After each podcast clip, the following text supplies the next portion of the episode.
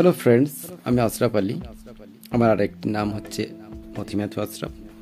যাই হোক। দেখুন,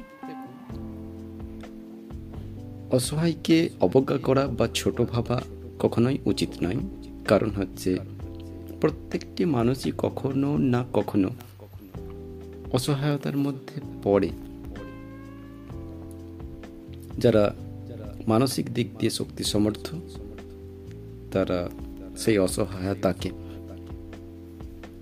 অতিক্রম করে জীবনের সচ্ছলতা এবং সুখের মুহূর্তগুলোতে পৌঁছে যায়। জীবনটা অনেকটা চড়াই উতরাই সহ পাহাড়ে ওঠার মতো। ছোট একটি টিলা পাহাড়। অতএব কেউ নার্ভাস হবেন না। জীবনে বাধা বিপত্তি অসহায়তা আসবে। কিন্তু জীবনকে এগিয়ে নিয়ে যেতে হবে। সততার সাথে, সততার পথে। Thank you for listening me